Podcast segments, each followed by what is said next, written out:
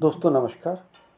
26 जनवरी 2021 दिल्ली में लाल किले पे जो घटित हुआ, वो इतना शर्मनाक था कि उससे शायद बाहर निकल पाना भारत के लिए काफ़ी मुश्किल होगा। उसको भूल पाना काफ़ी मुश्किल होगा और भूलना भी नहीं चाहिए, क्योंकि हमें इस बात को इतिहास में लिख देना चाहिए कि हमारे 26 जनवरी 2021 को लाल किले पे कैसे संवैधानिक मूल्यों की धज्जियाँ उड़ाई गई। कैसे हमारे नैतिक मूल्यों की धज्जियाँ उड़ाई गई? कैसे हमारे देश की जो परंपरा है, एक बहुत बड़ी परंपरा है, एक वैश्विक हमारी जो ताकत है, उसको कैसे तार तार किया गया? लेकिन बहुत सारे सवाल और खड़े होंगे। बहुत सारी चीज़ें और पूछी जाएँगी कि ये सब कुछ कैसे हो गया? दिल्ली हमारी राजधानी है। भारत जैसे बड़े लोकतंत्र की, जहाँ पर 125 करोड़ लोग रहते हैं, उनके सारे प्रतिनिधि जो उनको प्रति, उनका प्रतिनिधित्व करते हैं, लोकसभा के, राज्यसभा के सारे एमपी यहाँ पर रहते हैं, सारे मंत्री यहाँ पर रहते हैं, हमारे देश के माननीय प्रधानमंत्री यहाँ पर रहते हैं, महामहिम राष्ट्रपति यहाँ पर रहते हैं, सुप्रीम कोर्ट के जज यहाँ पर रहते हैं। इतना सब कुछ होने के बावजूद भी कुछ लोग आकर के 26 जनवरी, जो कि हमारा गणतंत्र दिवस है, उस दिन आकर के लाल किले पे कैसे पहुँच गए और कैसे उसको तहस नहस कर दिया और वहाँ पर कैसे एक धार्मिक झंडे को फहराने की उनको अनुमति मिल गई, कैसे वो उसमें सफल हो गए और कैसे उसके बाद उनको वहाँ से जाने दिया गया। बहुत सारी बातें हैं जिन पे विचार होना चाहिए। आंदोलन तो किसानों का था। जो किसानों का आंदोलन था, वो तो साठ पैंसठ दिनों से पूर्णतया शांतिपूर्वक चल रहा था। जब उनका ट्रैक्टर मार्च आया तो उसमें से कुछ लोग 20-25 जो ट्रैक्टर थे, वो जो है लाल किले की ओर को निकल गए। और उनको फॉलो करते हुए कुछ और भी निकल गए। और लाल किले पे जाकर के पहले तो उन्होंने आईटीओ पे उद्धरण किया। और इतना उद्धरण किया कि उसी उसी उसमें एक ट्रैक्टर पलट गया और एक व्यक्ति की मौत भी हो गई। और तीन सौ छियानबे पुलिस वाले घायल हो गए। करीब 400 के आसपास पुलिस वाले घायल हो गए। उनको चोटें आई। बहुत बुरी चीज़ें हुई। और ऐसी जो चीज़ें हैं, इनका समर्थन किसी भी स्तर पर किस, कोई भी नहीं कर सकता और किसी को भी नहीं करना चाहिए। लेकिन अब बात करते हैं उस किसान आंदोलन की, जो कि लंबे समय से शांतिपूर्वक चल रहा था। तो कैसे वो एकाएक इस स्थिति में पहुँच गया? और जो लोग उसका नेतृत्व करते हुए लाल किले में पहुँचे, वो वहाँ से लाइव कर रहे हैं फेसबुक आज हम, और वो फेसबुक लाइव अभी भी उनके फेसबुक पेज पे बना है, और वो फेसबुक पेज जो है वेरीफाइड पेज है, उसमें ब्लू टिक है। जिस पेज से वो किया गया था, वो ब्लू टिक है, और व्यक्ति के बारे में कहा जा रहा है कि एनआईए उसको बहुत पहले नोटिस दे चुकी है, कई दिन पहले उसको नोटिस दे चुकी है, उसकी जाँच हो रही है। इसका मतलब ये था कि कहीं ना कहीं वो जो है पुलिस के रडार पे था, हमारी जो जाँच एजेंसियाँ थी उनकी जो है रडार पे था, और हमारी जो इंटेलिजेंस थी उसकी भी जो कहीं जो है रडार पे था। तो वो कैसे दिल्ली के अंदर प्रवेश कर गया? कैसे उसको जो है आईटीओ पार करके लाल किले पर पहुँचने का मौका मिल गया और वहाँ पर करीब आधा घंटे तो उसने जो उत्पात मचाया, उसके साथियों ने जो उत्पात मचाया, कैसे उसको उसकी छूट मिल गई? अब कुछ लोग इसको बीजेपी से जोड़ के देख रहे हैं क्योंकि भाई सत्तारूढ़ पार्टी है। जिस किसी की सत्ता होती है, उसी के ऊपर आरोप लगता है। कांग्रेस ने लंबे समय तक का राज किया है तो आज भी कहीं देश में कुछ होता है। भले ही उसकी सरकारें पिछले छः सात सालों से नहीं हैं राज्य में भी उनकी सरकारें धीरे धीरे खत्म होते जा रही हैं, लेकिन देश में कहीं भी कुछ होता है तो सवाल जो है, जवाहरलाल नेहरू से, राजीव गांधी से, इंदिरा गांधी से, सोनिया गांधी से ही पूछा जाता है। तो ऐसे में कम से कम ये सवाल राजीव गांधी से, जवाहरलाल नेहरू से, सोनिया गांधी से तो न पूछा जाए। उस व्यक्ति से पूछा जाए कि वो कैसे भाई, किस कारण से, किस ताकत के चलते इतना सब कुछ करने के बाद भी, इतना उत्पाद करने के बाद भी, एक मतलब कहा जाए कि घृणित कार्रवाई करने के बाद भी वो कैसे बच कर के निकला? कौन सी ताकत उसके पीछे थी? किसने उसको वहाँ से निकाला? उसे क्यों नहीं? देखिए, मैं आपको बताऊँ, लाल किले की जो सुरक्षा है, उसमें सिर्फ़ दिल्ली पुलिस इन्वॉल्व नहीं होती, उसमें आर्मी इन्वॉल्व होती है। सामान्य दिनों में भी वहाँ पर आर्मी की सुरक्षा होती है। वो एक ऐसा मोन्यूमेंट है जिसकी की सुरक्षा करना देश की हर सरकार का फ़र्ज़ होता है। तो कैसे उसके अंदर घुस गए कैसे उसके अंदर वो सब कुछ तोड़ ताड़ दिया? कैसे उसकी गरिमा को नष्ट किया गया? उसके गुंबद तक का आप पहुँच गए? तो ये सब कुछ क्या था? कई पॉलिटिकल पार्टीज़ में, जिसमें कांग्रेस पार्टी भी शामिल है, उसने ये कहा कि भाई हमने लाल किला फतह कर लिया। कैसे कह दिया? उन लोगों को अभी तक गिरफ़्तार क्यों नहीं किया गया? जो ट्विटर हैंडल को चला रहे हैं, उनको भी क्यों नहीं गिरफ़्तार किया गया? उनके जो खैरख्वा हैं, उनको क्यों नहीं गिरफ़्तार किया गया। और जो वहाँ पर जो है आतंक फैलाया है, वो उनको अभी तक उनके खिलाफ कोई एफआईआर नहीं होती। देखिए, किसान नेताओं के खिलाफ, जो किसान नेता हैं, जिनके साथ जो है दिल्ली पुलिस की एनओसी हुई थी, जिनके साथ समझौता हुआ था रैली को लेकर उनके ऊपर तो जो है फ़र्स्ट जो है फ़ेज़ में आपने एफ़ कर दी। दूसरे फ़ेज़ में जब आपसे पूछा गया कि भाई मीडिया भी पूछता रहा कि भाई जो जो लोग वहाँ पर देख रहे थे, जो लोग वहाँ से जो लाइव कर रहे थे, उनके खिलाफ आपने एफ़ की तो बाद में उनके खिलाफ भी एफआईआर की गई, लेकिन वो गायब हैं। किसान नेता तो अपने जो है समर्थकों के साथ बॉर्डर पर बैठे हैं, जिनके खिलाफ जो है कार्रवाई हुई है। वो कहीं छिपे नहीं है, वो कहीं अंडरग्राउंड नहीं हुए वो तो बैठे हुए हैं। लेकिन जो उपद्रवी थे जो उग्रवादी थे जो वहाँ पर आतंक फैलाने के मकसद से आए थे वो अब जो है गायब हो चुके हैं। तो वो जो लोग गायब हुए हैं सरकार उनको रडार पे लेने के बजाय जो किसान अपनी बातें कह रहे हैं उनके पीछे हम लोग पड़े हैं। सरकारें भी उनके पीछे पड़ी हैं। अभी हम देख रहे हैं कि गाजीपुर में भयंकर जो है पुलिस का जमावड़ा है, वहाँ पर रेविड एक्शन फोर्स है, सब कुछ है। मैं देखूँ तो अभी तक का, अभी हम बात करें उस आंदोलन की तो वहाँ पर कुछ भी ऐसा नहीं हुआ है कि उनने किसी को भी परेशान नहीं किया है। आ, जब हरियाणा से जो किसान आ रहे थे हरियाणा के अंदर पंजाब से हरियाणा के अंदर किसान आए थे तो उनके ऊपर वाटर कैनन का इस्तेमाल भी किया। लेकिन वो सब कुछ करते हुए पुलिस वालों के साथ पुलिस वालों को रोटी खिलाते हुए पुलिस वालों को लंगर खिलाते हुए पुलिस वालों को चाय पिलाते हुए वो आए हैं यहाँ पर टिके हैं साठ दिनों से। कहीं किसी प्रकार का कोई भी हिंसा नहीं होती और वो दिख ही नहीं रहा था कि वो आंदोलन हिंसा वाला है। तो कैसे भी हो गया, उसकी जाँच भी हमारी सरकारों को करनी चाहिए कि देखिए, जिम्मेदार सरकार है। इस वक्त केंद्र में पूर्ण बहुमत की जिम्मेदार सरकार है। और एक ऐसी सरकार है जिसपे कि जनता ने बहुत बड़ा भरोसा किया है। मैं इस बात को क्यों कह रहा हूँ? क्योंकि तीन चौथाई से ज़्यादा राज्यों में मैं देखूँ तो उनकी आज है भारतीय जनता पार्टी की, और उसके जो समर्थक दल है, उनकी सरकार है। और केंद्र में लोकसभा और राज्यसभा में आपके पास पूर्ण बहुमत है। आप किसी भी कानून को पास कर सकते हैं। सब कुछ आपके पास है, पूरी पावर आपके, आप किसी के ऊपर डिपेंडेंट नहीं है। दिल्ली में पुलिस आपके पास है। दिल्ली में जो, जिस आर्मी का, जिसको आपको जो डेवलपमेंट करना था, उसको आप ऑर्डर दे सकते हैं। पैरामिलिट्री फोर्सेज आपके पास हैं। आपको किसी भी सहयोग के लिए किसी भी पार्टी से कुछ भी नहीं पूछना था। आपका सब कुछ अपना था। आप कुछ भी कर सकते थे। तो ऐसी स्थिति में थोड़ा बहुत हमें जो लाल किले में हुआ है ऐसी चीज़ को तो बिल्कुल कंडम करना है। ऐसे लोग तो फांसी की ही मांग करनी जैसे हमने जो है आ, किसी रेपिस्ट के लिए करते हैं तो किसी बच्ची के साथ जो रेप होता है वैसे ही जो भारत माता के साथ ये रेप हुआ है भारत के संविधान के साथ ये रेप हुआ है मैं तो यही कहूँगा बलात्कार है ये। ठीक है तो इसको वही सजा होनी चाहिए जो बलात्कारियों को होती है। ठीक है अगर इनका इनकाउंटर भी करना पड़ता है तो आप कीजिए लेकिन उसके नाम पर किसानों को बदनाम करने की बातें नहीं होनी चाहिए। नैरेटिव वो हो, होने चाहिए जो कि आपके एनालिसिस के आधार पर नहीं बनते आपके एनालिसिस के आधार पर बनते हैं। आपकी सुनी सुनाई बातों के आधार पर नहीं बनते हैं। हम किसी के समर्थक क्या हो जाते हैं? किस जिसकी बात हमको पसंद आती है उसके हम समर्थक हो जाते हैं। जिसकी बात हमें पसंद नहीं आती है उसके हम क्या होते हैं? विरोधी हो जाते हैं। हमें सूचनाएँ कहाँ से मिलती हैं? अपुष्ट सूत्रों से मिलती हैं। हम जो सूचनाएँ हैं, उनको कभी भी, उनके जो सोर्स हैं, उनको हम ढूँढने की कोशिश नहीं करते हैं। उसके सोर्स सही हैं, गलत हैं, या उनको हम परखने की कोशिश नहीं करते हैं।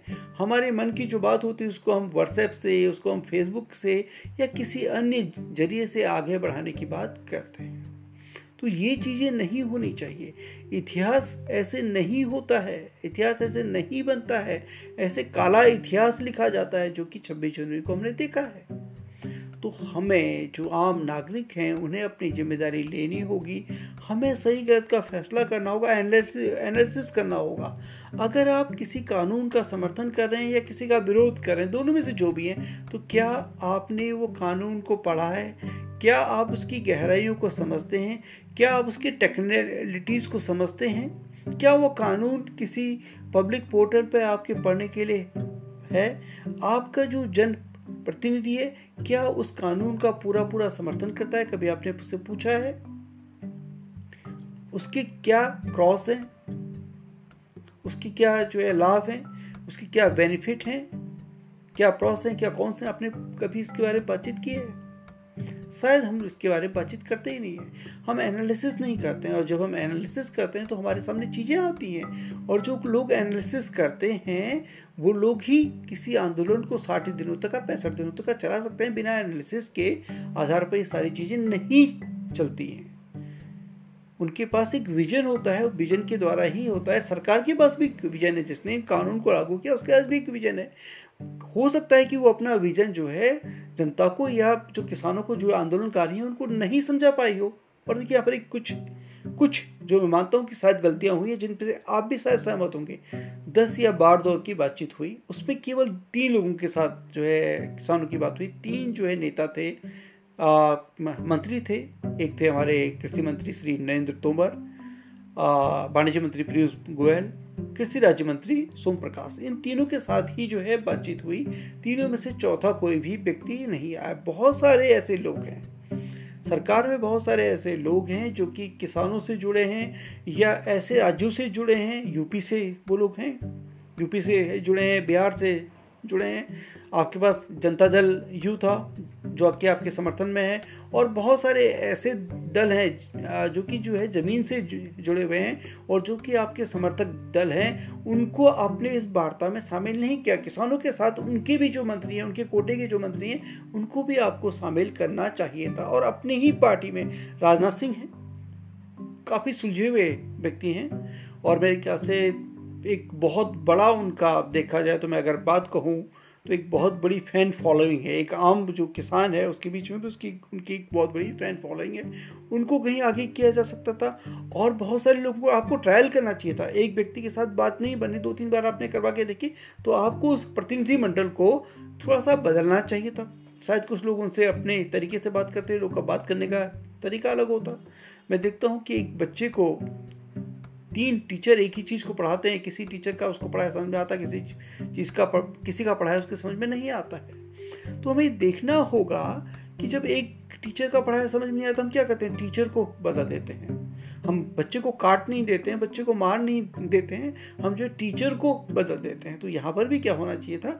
जब एक या दो मंत्रियों से बात नहीं बनी थी, किसी और को पढ़ाते, उस प्रतिनिधिमंडल में कुछ और लोगों को शामिल करते, उसमें कुछ बाहर के लोगों को आप शामिल कर सकते थे। उसमें आप कुछ जो है कृषि के एक्सपर्ट्स को शामिल कर लेते। उनको लेके आते, कहते, आप इनसे जो है बात कीजिए। इस एस्पेक्ट पे आप इनसे बात कीजिए। एमएसपी पे आप इनसे बात कीजिए। और जहाँ तक आप किसान जिस एमएसपी की गारंटी की बात कह रहे थे, उस एमएसपी की गारंटी तो हम आराम से दे सकते हैं, क्योंकि हमारी नीयत है। हर सरकार की, हर सरकारों ने ये कहा है बार बार ये कहा है कि भाई किसानों को न्यूनतम समर्थन मूल्य मिलना चाहिए और वो भी अधिक से अधिक मिलना चाहिए। किसानों के अहित की बात, किसी भी पार्टी ने आज तक का इस देश के इतिहास में जब से देश आज़ाद हुआ है, जब से जो चुनाव हुए हैं या उससे पहले भी, मेरे ख्याल से अंग्रेज़ों ने भी कभी ये नहीं कहा था, जब उनने भी कुछ अपने कानून लागू किए थे, जिनको कि पे काला कानून कहा गया, जिनको उन्होंने वापस लिया, उनको भी ने कहा था कि ये किसानों के हित में है। किसानों से किसी ने भी कोई पंगा मोल नहीं लिया, भले ही उनका दमन बाद में किया गया हो अलग अलग तरीके से अलग अलग सरकारों ने उनका दमन किया। और जहाँ तक बात होती है, संवैधानिक संस्थाओं पर हमले की बात निर्भया कांड हमको याद है। कुछ लोग जो आंदोलनकारी थे, मैं उनको आतंकवादी भी नहीं कहूँगा, मैं उनको उत्पादी भी नहीं कहूँगा, उस वक्त भावनाएँ थी। उन भावनाओं में बहते हुए वो जो है राष्ट्रपति भवन तक पहुँच गए थे। तो इसका मतलब ये नहीं है कि वो भी उनकी कोई नीयत गलत थी। लेकिन यहाँ पे जो लोग थे, वो जिस संगठन से जुड़े हुए हैं, उस संगठन की नीयत गलत है। वो एक ऐसा संगठन है जो कि कहीं कहीं विदेश से जो है देश को तोड़ने की कोशिश कर रहा है। उनको तो कम से कम, जब वो पिलर पे चढ़े थे तभी उनके ऊपर एक्शन होना चाहिए था, उनको नीचे नहीं उतरने देना चाहिए था, नीचे उतरते ही उनको एविक्वेट कर देना चाहिए था। उनको आपने जाने का मौका दे दिया, क्यों दे दिया? बहुत बड़े सवाल उठेंगे। ठीक है, आज कोई नहीं उठाएगा, लेकिन कल ये इतिहास में ये लिखा जाएगा कि उन्हें ऐसे ही जाने दिया और भागने में सफल रहे। भाई दो दिन के बाद आप उनको पकड़ें, चार दिन के बाद आप उनको पकड़े अगर हमको संविधान की कद्र है तो हमें सीधे उसकी कद्र करनी पड़ेगी। उसके सामने अगर कहते हैं सर्वोच्च है तो सर्वोच्च है। फिर उसके सामने कोई नहीं है। न कोई जनता है, न कोई कुछ है, न कुछ है। सब एक जैसा है ना उसके सामने।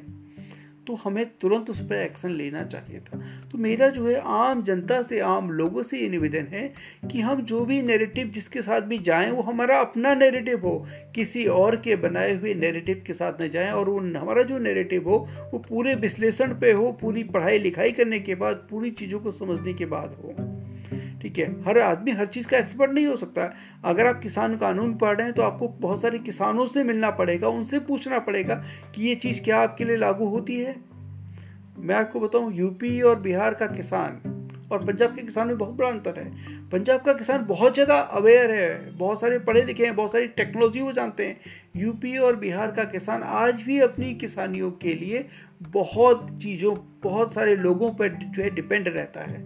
उसने उतने अच्छे से वो किसानी करनी नहीं सीखी। बेचारा मेहनत बहुत ज़्यादा करता है। आज भी वो जो है अपने कंधों पे हल रख करके खींचता है। ठीक है, अपनी कमर पे बात करके हल खींचता है। हमारी औरतें वहाँ पर हल खींचती हैं। ठीक है। हमारा वो किसान इतना रिच नहीं है, क्योंकि उसने शायद उस टेक्नोलॉजी को सीखा नहीं है। और अभी भी वो शायद वो पढ़ना नहीं जानता है। पंजाब के जिस किसान ने उस कानून को पढ़ा है समझा है उसको लगा कि उसमें कुछ गलत है तो उसने उसका विरोध किया। और इससे पहले ये बात नहीं कि इस कानून का ही विरोध किया जा रहा है, इससे पहले भी साउथ के किसान आए थे, उन्होंने यहाँ पर नंगे होकर मार्च किया था। कई महीनों तक तो यहाँ पर जो है बैठे रहे थे। ऐसा नहीं है कि ये पहली बार हो रहा है, वो तो वो तो जनता मंदिर में बैठे थे, पार्लियामेंट स्ट्रीट पे उन्होंने नंगे होकर के। मैंने वो जो है फेसबुक पे एक लाइव भी किया था, वहीं से लाइव किया था। वो फ़ोटो शायद अभी भी कहीं जो है मेरे पास जो सुरक्षित होंगी, मैंने वो सारी चीज़ डाली थी। किसान वहाँ नंगा होकर घूमा था। उनने हड्डियों की मालाएँ पहनी थी। और उनके हाथ पैर ये बता रहे थे कि किसान है, हाथ पैरों में उनके गहरे छाले थे। उन्हें कोई शौक नहीं था, वो एसी में रहने वाले या उसमें रहने वाले लोग नहीं थे। तपती धूप में भी वहाँ पर बैठते थे, बारिश में वहाँ पर बैठते थे, हर मौसम में बैठते थे, नंगे वो घूमे हैं। तो हमें जो है, जो नेरेटिव्स हैं, वो वैसे ही समझने होंगे जैसे होते हैं। इकोनॉमिक्स को किसी इकोनॉमिक्स से समझिए सोशियोलॉजी को किसी जो है सोशल साइंस के एक्सपर्ट से समझिए पॉलिटिक्स को किसी पॉलिटिकल साइंस के एक्सपर्ट से समझिए। अब समस्या क्या है, हम एक आदमी से ही सबको समझना चाहते हैं। हम राहुल गांधी से ही सबको समझना चाहते हैं, हम नरेंद्र मोदी से ही सबको समझना चाहते हैं, हम केजरीवाल से ही सबको समझना चाहते हैं, हम जिसके समर्थक हैं, उसी व्यक्ति से सबको समझना चाहते हैं, उसी को सब चीज़ का एक्सपर्ट मानते हैं, जबकि ऐसा नहीं है। तो यही मेरा आपसे निवेदन है कि हम चीज़, जो है, चीज़ों को देखें, समझें, और इस पॉडकास्ट के बारे में आप अपनी राय मुझे दीजिएगा कि आपको पॉडकास्ट कैसा लगा। अट्ठारह मिनट से ज़्यादा का ये पॉडकास्ट है। इस अगर आपको ऐसे पॉडकास्ट पसंद आते हैं तो आप आगे बताइएगा। जल्दी ही मैं किसान आंदोलन का पूरा एक एनालिसिस उसके बारे में पढ़ रहा हूँ। काफ़ी बड़ा एक कानून है। इसको समझना है, जिसकी में बहुत सारी टेक्निकीज़ हैं। शायद कई मामलों में किसानों को भी गुमराह किया गया है। किसानों के समझ में भी कानून नहीं आया हुआ है और कई चीज़ों में शायद वो किसानों के खिलाफ भी जाती हैं। उन पर भी जो है बातचीत होनी चाहिए। तो ऐसा भी नहीं कि पूरा कानून ही जो है वापस कर लिया जाए। उसमें बहुत सारे मेजर अगर संशोधन कर दिए जाते हैं तो फिर कानून में बहुत सारी बुराइयाँ नहीं भी होती हैं। उनको हम जो जो बुराइयाँ हैं, उनको हम अलग तरीके से भी ठीक कर सकते हैं। ठीक है? उसमें सरकार की मंशा भी पूरी हो जाती है, उसमें किसान की मंशा भी पूरी हो जाती है। लेकिन एक बीच के रास्ते की हमको बात करनी पड़ेगी। उसके लिए बहुत सारे लोगों से बातचीत करनी ज़रूरी है। जय हिंद, जय भारत बंदे मातरम।